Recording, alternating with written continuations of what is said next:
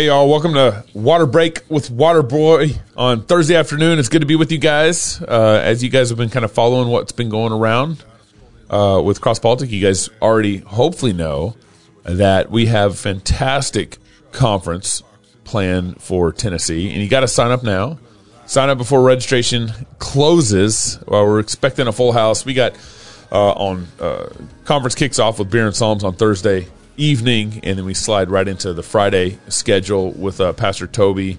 We have Pastor Voddie Baucham speaking on critical sex theory. We have Doug TenNapel speaking on lies and prophetic poets. We have uh, David Bahnsen uh, speaking on uh, punk rock home ec. And we got, uh, of course, uh, Pastor Wilson speaking on gay pulpit. So that's going to happen Friday. and then on Saturday, we are uh, breaking out into SWAT talks. We got a number of speakers coming in to talk about strategic weapons and tactics uh, for you. Really excited about Saturday's uh, lineup. It's all coming together. We got Sheologians. Uh, I'm going to be speaking with some pastors from Canada. Uh, we got uh, Knox, Pastor Toby. You know, we're going to have some breakouts on Saturday. And of course, we'll do a live show Saturday afternoon and finish it all off with a good Sabbath dinner Saturday night. So, that is the conference. Go to flfnetwork.com, select Tennessee Conference there, Tennessee Conference, flfnetwork.com. The theme of the conference, Politics of Sex. We hope to see you guys there. And if, of course, if you want to vend there, reach out to us at contact at crosspolitic, uh, excuse me, contact at fightlaughfeast.com if you want to vend at that conference. Uh, also, uh, if you want to subscribe to our magazine, you really have until July 1st to subscribe to our magazine. So now's a good time to subscribe so you get into this current issue that's going to be dropping. So subscribe now, and then um, uh, before July first, and we'll get you an issue sent out here this this month um, and everything.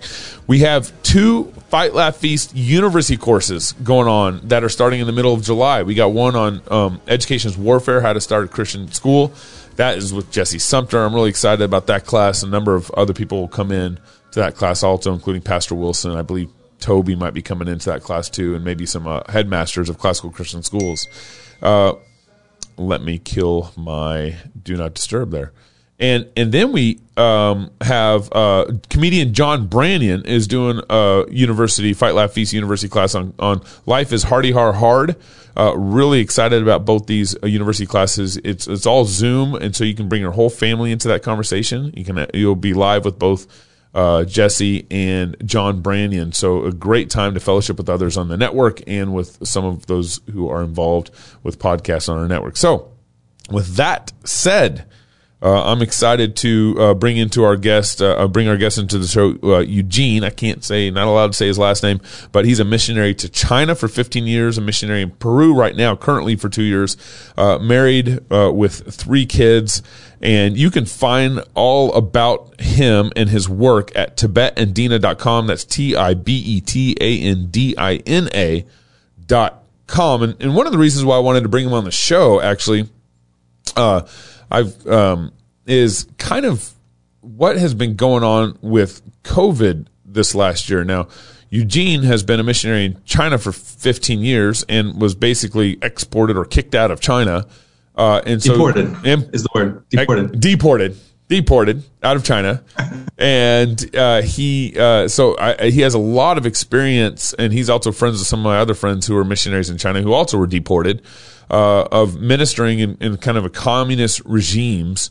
And what's that like? And, and with everyone, with what we've experienced this last year, watching what's going on in Australia, Canada, uh, with pastors being arrested, you know, my arrest here in Moscow, Idaho, for all religious you know, some various levels of, of religious persecution, not as extreme as China, of course. But, uh, um, so anyways, welcome, welcome to the show, Eugene. Glad to have you here. It's good to be here, man. And I want to, I want to say real quick that the cross politic, all the different downloads and shows have been a real blessing to us here in the last year as missionaries. Um, I try to keep up with all the shows and different ones have been a huge blessing. And um, so really, really cool. Also, I was probably the first person to sign up for the Education is Warfare class. Nice. My wife and I are going to go. We're going to go. We're going to go through that just because there's a need um, here in the field as well for for schools of various shapes and sizes to to train the next generation. So we're looking forward to learning from that class as well. That's great. Yeah. Um, maybe before we get into some of your work with China, tell us a little bit about what you're doing in Peru. I mean, obviously you got exported, so you went to Peru and you're working as a missionary in Peru because of your deportation out of China. So maybe just kind of give us a little quick update on what's going on in Peru. Well, just real quick, you know, I came to Peru first when I was just barely out of high school, 19 years old. Came on a short-term mission trip to Peru, very young and, and immature in many ways. But the Lord in Peru actually opened the door for me to first visit China. It was where I first um, had an opportunity, had an invitation to go to China. And so Peru and China have been interwoven in my life for like almost 20 years now. Um, I met my wife wow. here, we married here, and then we've served in China for 15 years. Um, and so they've been interwoven. When I was in China, when I was deported three years ago from China, even as I was sitting in my interrogation chair with the police talking to me, I knew that they were going to deport me eventually from that experience. Um, but I also knew, even sitting there, that I had a place to land. I knew God was probably going to send us to Peru for a season. Mm-hmm. So um, it was it was comforting to know that that the Lord has a field for us that we can serve and work on here mm-hmm. while we're waiting, hopefully, for the open door to China again someday. Yeah, and so you met your wife in Peru, and and you guys got married and then ended up in China as missionaries. Is that how it went? Yeah, yeah. It's, it's a it's a complicated story. This is way back in 2002 is when I first visited Peru and China. Okay. Um, the same year, 2003, I spent a whole year in China and I taught myself Chinese. I taught myself to to read and to speak Chinese, and I traveled all over the country yep. for a year. And um, then I went back to Peru. I was going to try to say goodbye to Peru to my friends and the churches we worked with but I couldn't say goodbye. I ended up um, not only not saying goodbye, I ended up getting married in Peru that year. Yeah. And then uh, my wife and I then went back to China together okay. to start um, our life together, really in China.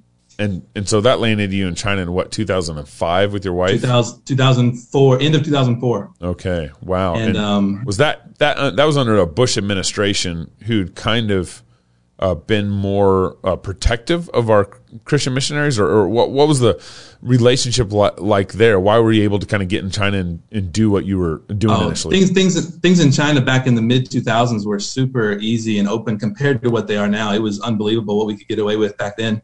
Visas were easy to get. All you had to do is show up in Hong Kong, and, and within 24 hours, you could have a one year visa to China and live anywhere, travel anywhere. Um, and so it was super easy back then. And then over the years, especially after the Olympics, and then 2012, when the new um, dictator came into power, things got um, harder and harder over the last 10 years or so. Okay. Um, visas got more difficult for everybody to get, and more more controls, more cameras everywhere. Wow. And um, so it got it got a lot tougher. What was the connection with the Olympics? Why why did the Olympics uh, cause some tightening of the of the passport belts?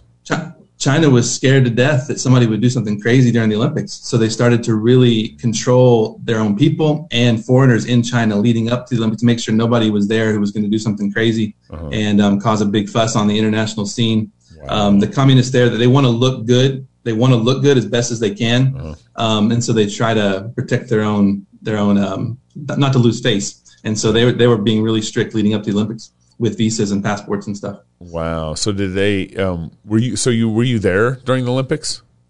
We were in China. Yeah, we weren't in Beijing. Yeah. Nobody could get to Beijing. It was really hard to even travel that that particular summer. Wow. But um, but we were in China that year. Yeah. Okay. All right. So you and you ended up in China in 2000. You started off kind of with your wife as a missionary in China in about 2004. Um, what was your initial work and what were you doing in China? We um, we connected with different folks in China. That I mean, it's it's a I can't say too much for security, but also it's a long story. But over the years, we did almost everything imaginable to be able to stay and live in China, not just as as um, exported missionaries, but as try to be there as as locals, like to live a life there and have our lives built there. Yeah. My two of my three children were born in China. Really? The third one was born in the states um, when we were home on just on a short visit furlough. Uh-huh. And um, and so we I taught English. We ran a cafe for five years.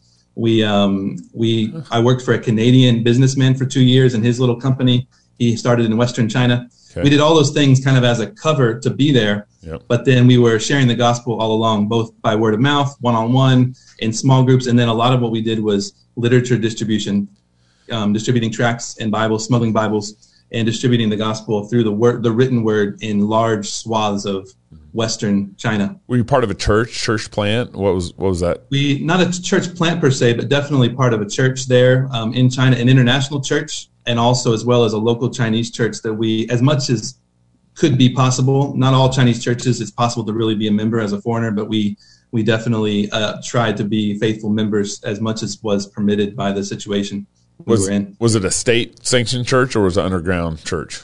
It's it's it's the one I'm thinking of in particular was actually kind of in a gray area. It was officially known by the government, but it wasn't a typical state church. Okay. Um, they had different they had different freedoms in that particular area that other churches don't usually have.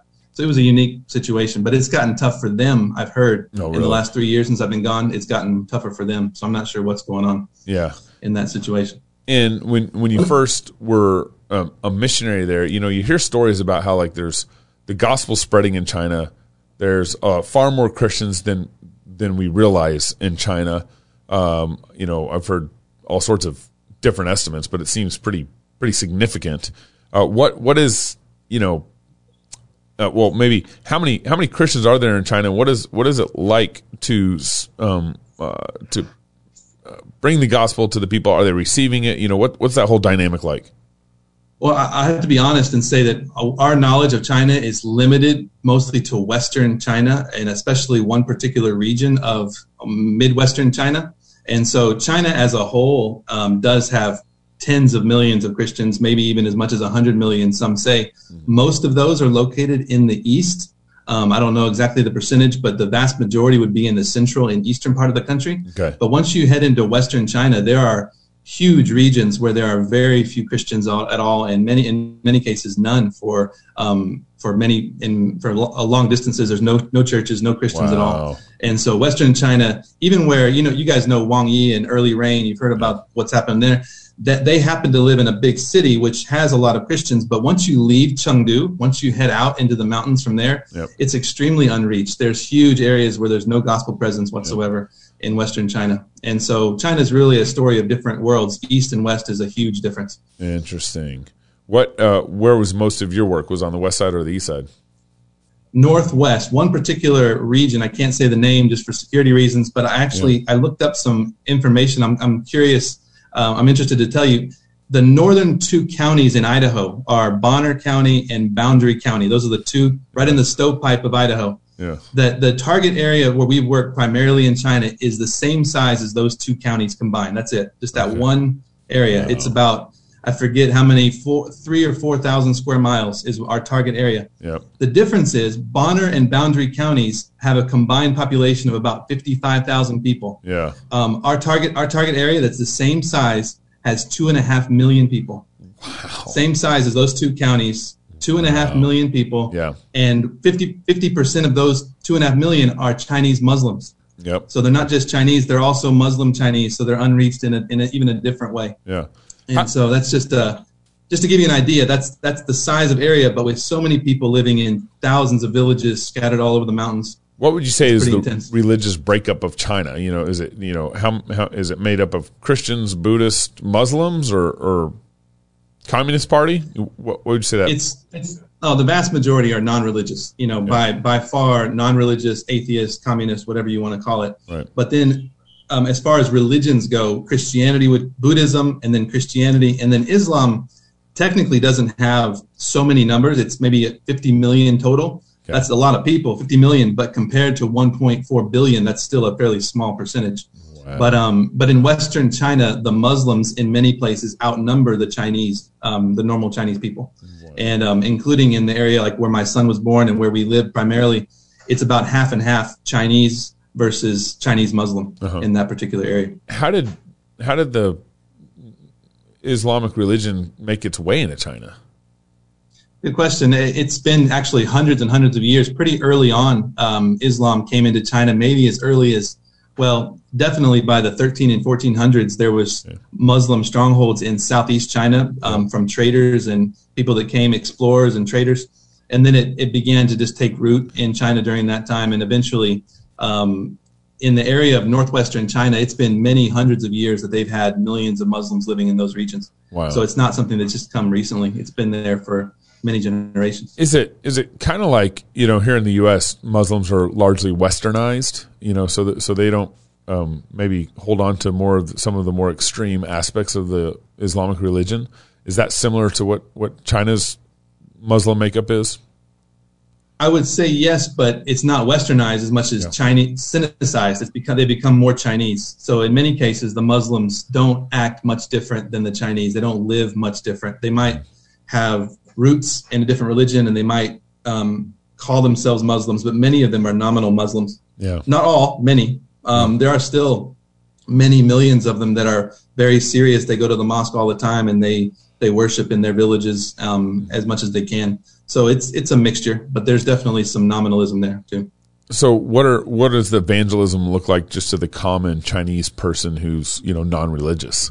What you know? How do you get into those conversations? What what's the the apologetic like with them? It's tough because you don't have any. There's no background. There's nothing they know about. The, I mean, most people don't have any knowledge of Christianity. We used to say this. You know, it's not that they've never heard the name of Jesus before, but they've never heard anything true about Jesus. So they don't have any true knowledge of him.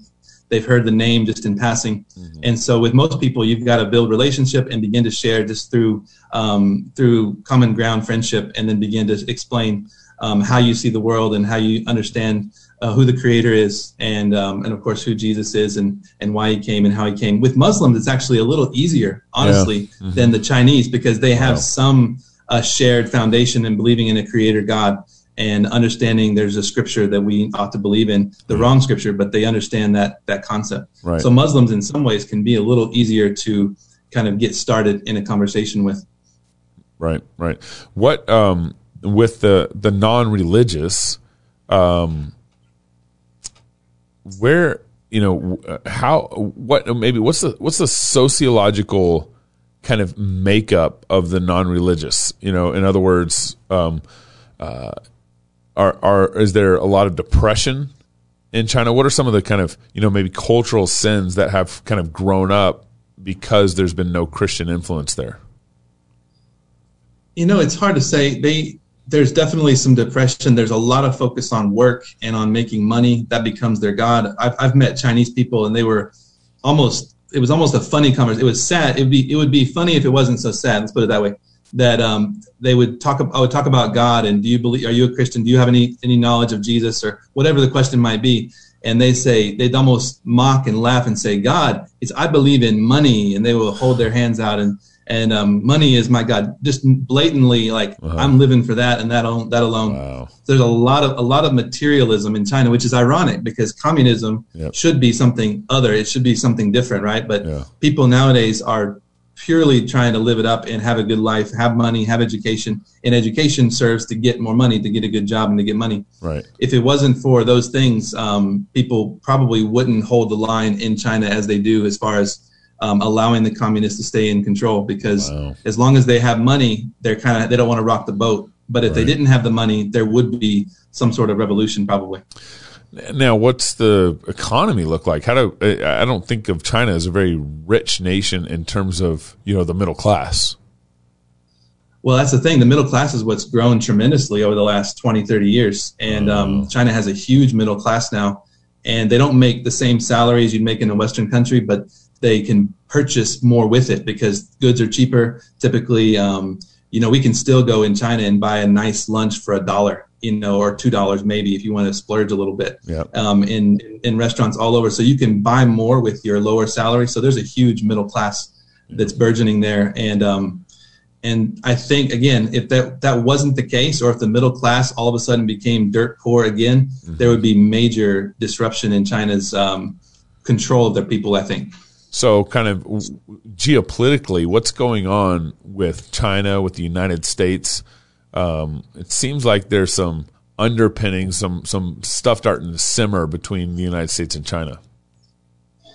I don't follow it as much as I did when I was actually living there, of course. Yeah. But I, and it's hard to get a get an idea of what the locals are actually thinking and talking when you're not there either. Just hearing their their daily. You know, I first arrived in China to live for a year in 2003. Yep. It was right. I was there during the SARS epidemic pandemic back in 2003. Okay. I was I was there that same month um, was the month that the U.S. invaded Iraq in 2003. Okay. And China China made a huge deal about that, trying to put a U.S. look in a really bad light they had um, in the city squares and the plazas of all the cities, they would have huge um, TV screens, like wow. just massive, like football stadium screens, and they would show videos of children that were bleeding and p- people and wow. just trying, and they would and they would say in big letters, "America attacks Iraq," and yep. it was trying to make us look. And so I was there during all of those things, and you could really feel the the atmosphere um, being pushed in against the U.S. and against the people. So I don't know how they're doing right now because I'm not there to kind of hear the, the talk yeah. on the trains and the buses and stuff. Yep. But I know there's definitely some. Um, I think China overall right now probably feels relieved that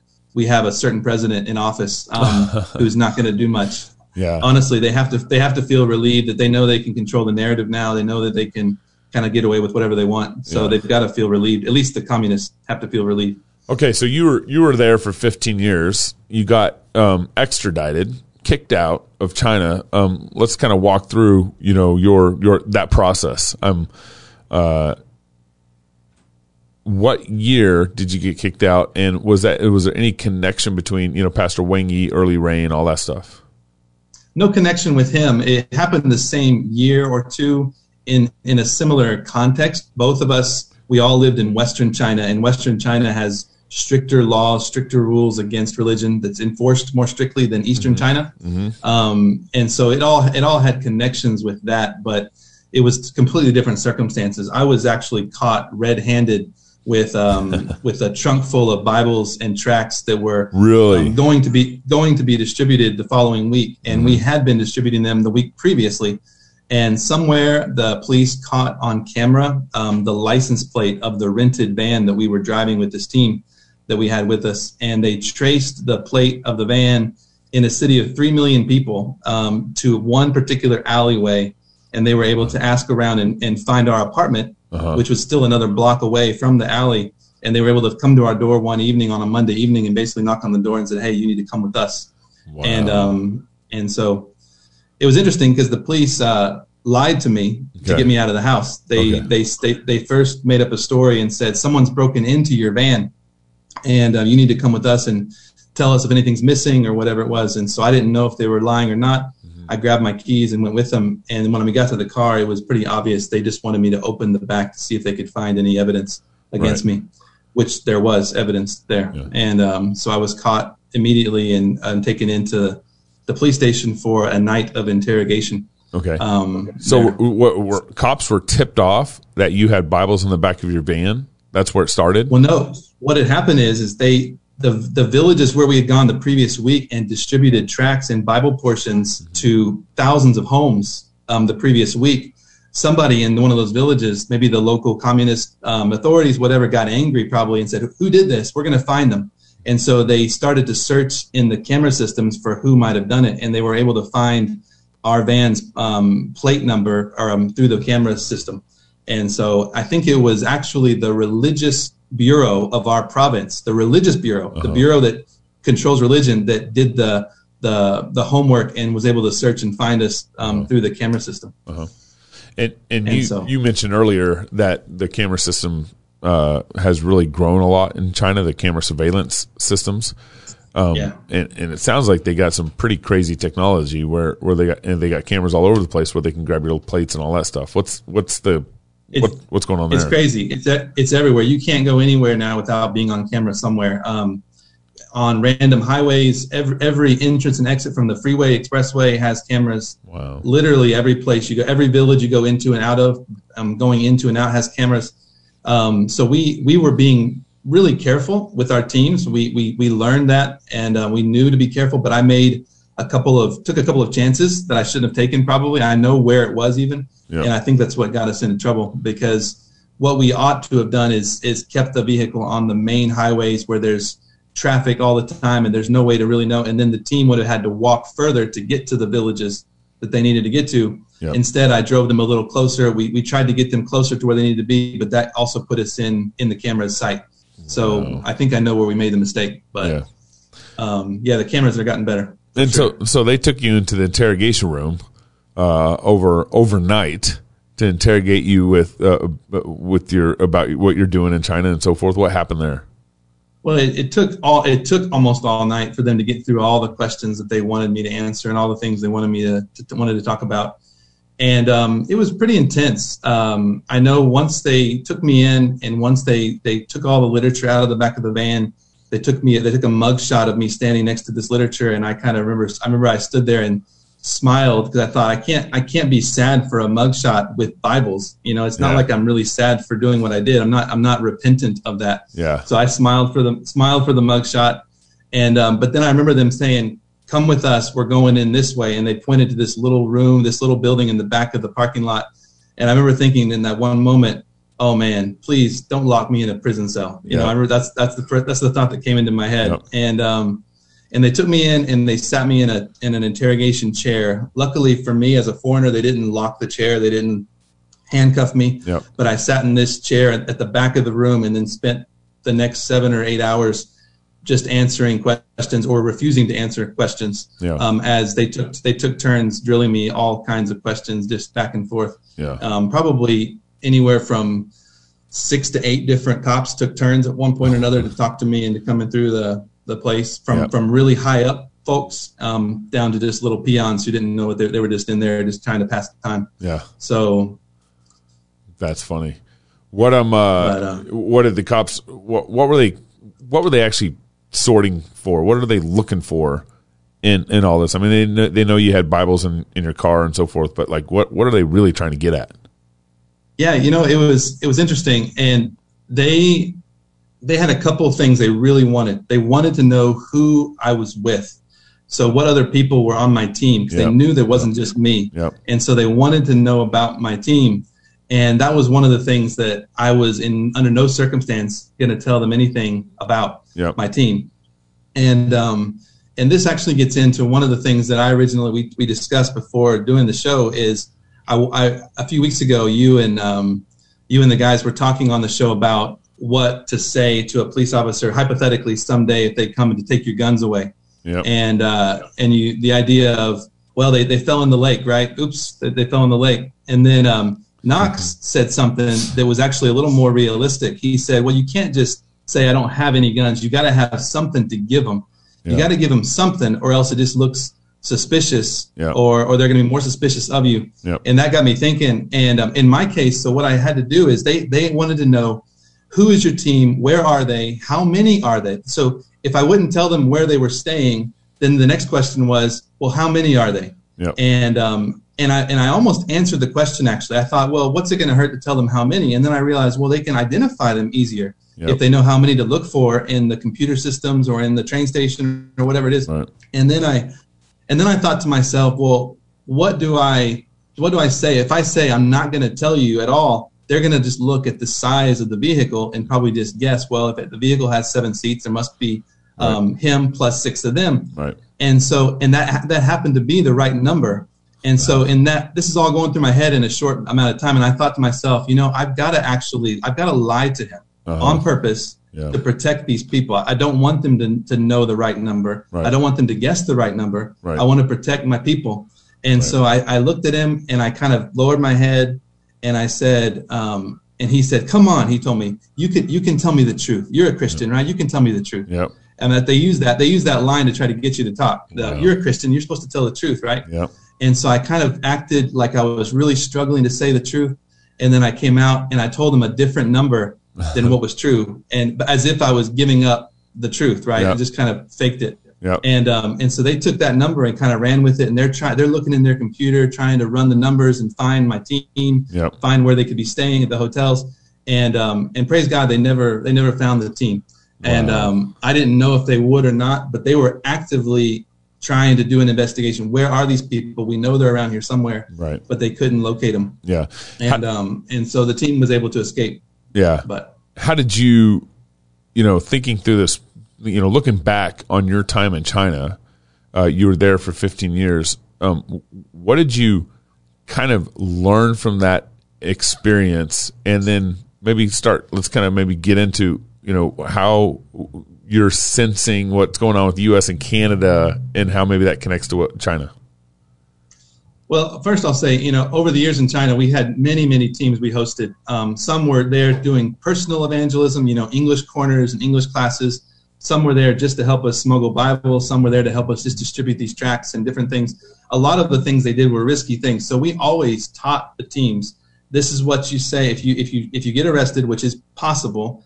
Don't tell them these certain things do tell them these things. You can tell talk all all day about what you personally have done. Like take the blame yourself, but do not get any of your teammates in trouble. And your team, your leaders. Right. Don't talk about them. So we we've trained countless people on those kinds of things. Yeah. And so when it came to me, it was like, well, here we go. You know, it's Yeah. me now. I'm I'm in the hot seat.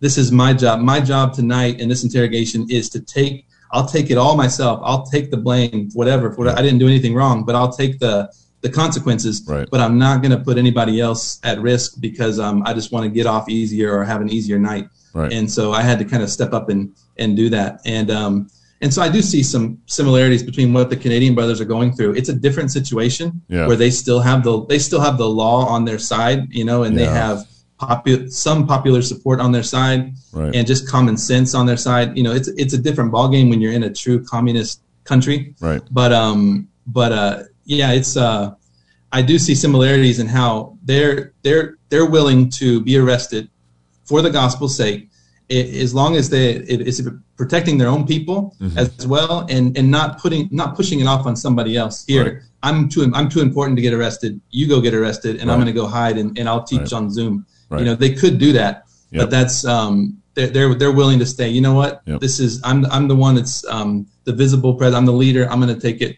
and I'm going to be the one to proclaim and testify in front of everybody. Does, does China use like uh, you know because what's gotten us in trouble here in the U.S. and Canada is they're using kind of public health ordinances stuff like that. Um, does China use that kind of technique to you know oppress or get the citizens to do what they want? Well, un- unfortunately, this whole last year or so, I'm sure they've used that to close churches or to forbid churches from meeting even more than they used to do. So it's it's always a good excuse to have. Yeah, No, but um, in in China, that they will almost never tell you that you, you, it's illegal to be a Christian or it's illegal to say the name of Jesus. You're always breaking some other rule. The rule you're breaking is um, you're disturbing the peace. Really, Uh-huh. if you're a Christian in a, in an area of China that has a lot of Muslim people, a lot of Tibetan Buddhist people, Uh-huh. and you're a Christian and you're sharing the gospel, the first thing they'll say is you're disturbing the peace Wow. there's peace between these religions here, and you're trying to stir up strife um, just by sharing Jesus, right, and the gospel. And so they they use that as the kind of a first thing is you're disturbing the peace. We can't allow that. You're not allowed to do that. You have to stop, um, or we'll arrest you. We'll deport you. Whatever it might be. Right. What um uh, is is the what are the conditions that have kind of brought China? Um, uh, well, let me put it this way: um, How strong are churches there? Are there you know you, you hear about Pastor Wang Yi, but are there other pastors or churches that are um, you know standing up?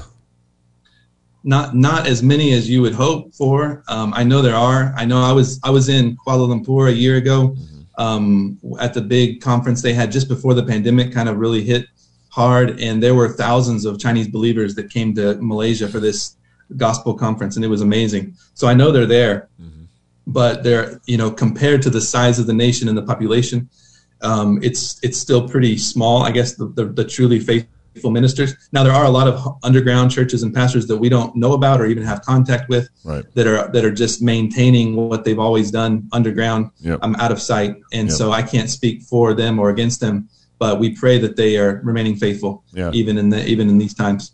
You know, um, I mean, obviously, God uh, usually judges countries like this and breaks their hands and, and, and all that stuff. What do you think it's going to take for China to to change? I mean, is is it political uh, repentance? I mean, what what is going to break China?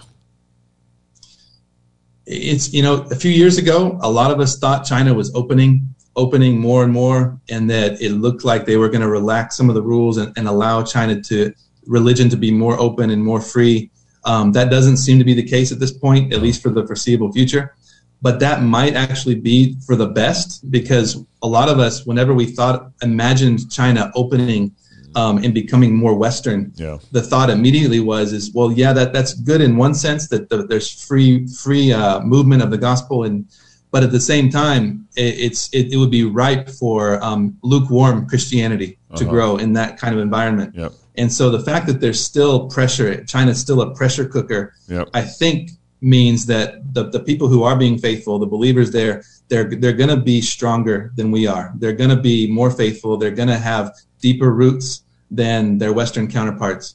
And so again we don't know how things are going to turn out in the end but um, ultimately china is going to be reached by people and faithful ministers who have deep deep roots that have that have lasted all these decades of communism and that when the right doors open and the opportunity arises the gospel will be planted, and it won't be easy to uproot, and it will never be uprooted, and it will Amen. eventually. Amen. Um, Christianity will last when when communism has been long forgotten. Let's put it that way. Yeah.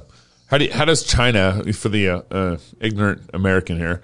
How does China get a new president? Man, I don't know. At this point, um, the their current dictator has kind of um, got himself in, and he's not going any, anywhere soon. So we can pray imprecatory prayers, I guess, that that he he he croaks like you know some of the Bible characters we know about that that that didn't that the Lord took out.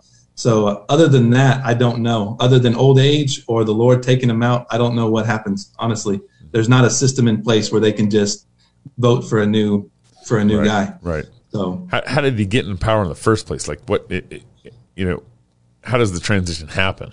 with within the Communist Party, there are factions. Typically, You know, there's a conservative and a liberal faction. Okay. And so back when he came in, he was able to kind of just garner the support to get elected as the head of the Communist Party, which Okay. means by default you're the head of the nation because that there's only one party. Yep. And um, but once he got in, he was even more hardline conservative, communist conservative than re- people realized, and so he began to um, oust all of his enemies, anybody who was even partly against him, and so he's taken full control of the party in the last um, eight to ten years. Wow. What Whereas um, what do you, what do you mean by conservative? He's he's hardline conservative. Well, conservative within the communist paradigm means you're like ultra communist, right? So conservative communist. So liberal commu- a liberal communist is a is a capitalist. A liberal communist is somebody Okay. who's more like a. So it's kind of backwards in that in that idea. Yeah. So he was. There were previous communist leaders who were becoming more open to the society, more liberal in that traditional sense. Right. And uh, the current president has gone conservative. He's trying to be more like Mao Zedong and less like um, and less like a modern, yeah, Yeah. a modern um, would be. Yeah. So where where do you go from here? I mean, how do you get back into China? Obviously, I know you you you spoke you said that to me before. Your heart's desire is to get back to China. What is what They is- they ga- they officially gave me a five year ban that night after that whole night and all the all the back and forth and I was there's a whole lot of things I had to just tell them no I'm not going to tell you I'm not going to tell you I'm not going to tell you and um, after that whole night was over um, it was I was really shocked actually because I, I wasn't very cooperative with them okay. But they told me at the end of the night, they actually said, "Thank you for being so cooperative." That's what I was told, and Yeah. I was like, "Wait, maybe I, maybe I did something wrong. yeah. Yeah. No. No. I wasn't trying that. to be cooperative." Yeah. But but no. Um, a few weeks later, when I finally had to leave the country and they escorted me, I had four escorts um, to go to the airport. Um, I had to travel by train for three hours um, and then go to the airport and fly out. I had four escorts go with me the whole way, and wow. on the way there, they they pulled me into a security office at the train station, and they read to me my my verdict, my my um, Five year punishment sentence or whatever it was. Yeah. And it, and it yeah, and it, and I heard that was the first time I heard the word five years. Okay. And so when I heard them read that, I knew what it was. I didn't know it could have been ten, it could have been lifetime. Yeah. When I heard five years, I was actually happy Yeah. because that's not very that's not very long in the big scheme of things. Right. So So, um, if they track everything, how do you get back in? They'll, they're going to know you're going to come back in. Uh, who knows? They, you know, it depends on who's looking. My my whole ordeal was mostly done within the provincial level of that one particular province, that Right. one particular city. Okay. And so, if I go apply for a visa here in Peru or in America somewhere, Right. it's not like they're going to immediately have all the archives right right in their table of everything I've ever done. Right. And so, um, it'll be it might be tricky to get back in. We'll see. It might right now it's tricky for everybody to get in. Um, so nobody can get in easily now. So we'll see how it is in two more years, and I'll, I'll definitely give it a shot. What are your um, closing thoughts on uh, you know what happened with Hong Kong this last couple of years? Um, how is that going to impact uh, access to China? You know what's going on there? Oh, I mean, Hong Kong in many ways it's, it's a lost cause in the sense of you know we can't we can't use it as we once did for kind of like a, a base for missions, not not like we did previously. So in that sense, many you know many really smart people, um, smart missionaries have stopped using Hong Kong already many many years ago. Yep. Um, I've got I've got friends who haven't set foot there in, in years because of security um, concerns. Yeah. And so that's really just kind of come to the forefront. Nobody can really safely think they're safe in Hong Kong anymore. Mm-hmm. We used to really feel that way, and it, and it really was fairly safe there. Mm-hmm. So that's the main issue for Christians. Is Hong Kong is a different place now compared to what it was. It's it's much more like a large Chinese city than than than it ever has been before. As a missionary, um, you need you need stuff. Obviously, you need resources. You're in Peru right now. How, um, what is kind of your main needs uh, for what's going on in Peru right now? Well, you know, in Peru, there's been uh, a lot of um, poverty, um, even exacerbated because of the pandemic stuff. And so we've we've been helping a ton of people this year with food, but also with Bibles and tracts, and just getting the, the word into people's hands um, as they go through this time. If anybody's interested in helping with that, if they go to tibetandina.com, you can email me there. But Tibet Andina is actually a ministry where we're working to train Peruvian missionaries okay. to go to the unreached nations. Uh-huh. And so that's the primary thrust of that website and our ministry here is training future missionaries for the really hard places in Asia mm-hmm. um, that are that are unevangelized. So that's so, that's tibetandina.com, T I B E T A N D I N A, tibetandina.com.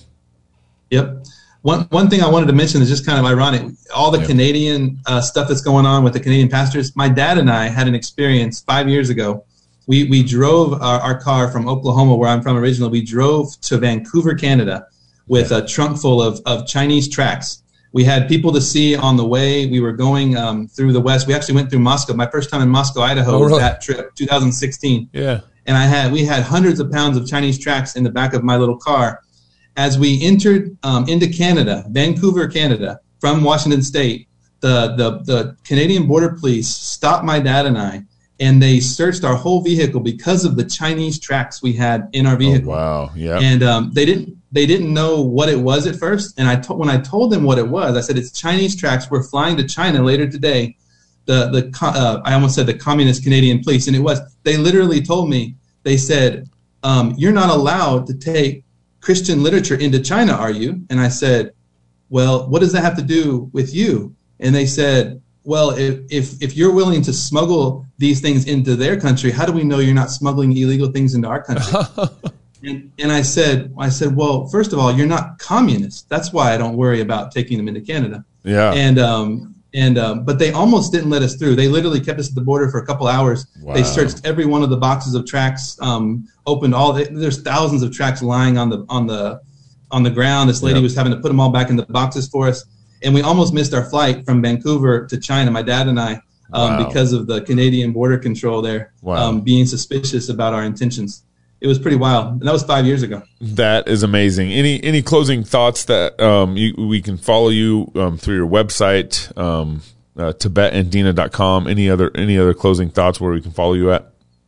No, I, I will just say this. Um, at the website, we put in a little uh, a little form there. If you want to read the whole story of what happened with me in in China, it's a six part, six chapter series I wrote last year when I was locked down here in Peru. Okay. And um, you can you can download that at that website. It's free. You just put in your name and email, whatever, and it'll send you the the link to the six part. It'll it has all the all the details of the interrogation and all the things that wow. happened. It, it, and so yeah, it's a pretty long read. It's like seventy pages worth. Okay. Information. Tibetandina.com, and from there you can get to his uh, kind of uh, little mini uh, electronic book on how uh, Eugene got deported from China, and that was uh, what 2018. 2018. Deported from China, ex- exported to Peru. To Peru. Well, thank you so much, Eugene, for coming on the show. Uh, Tibetandina.com.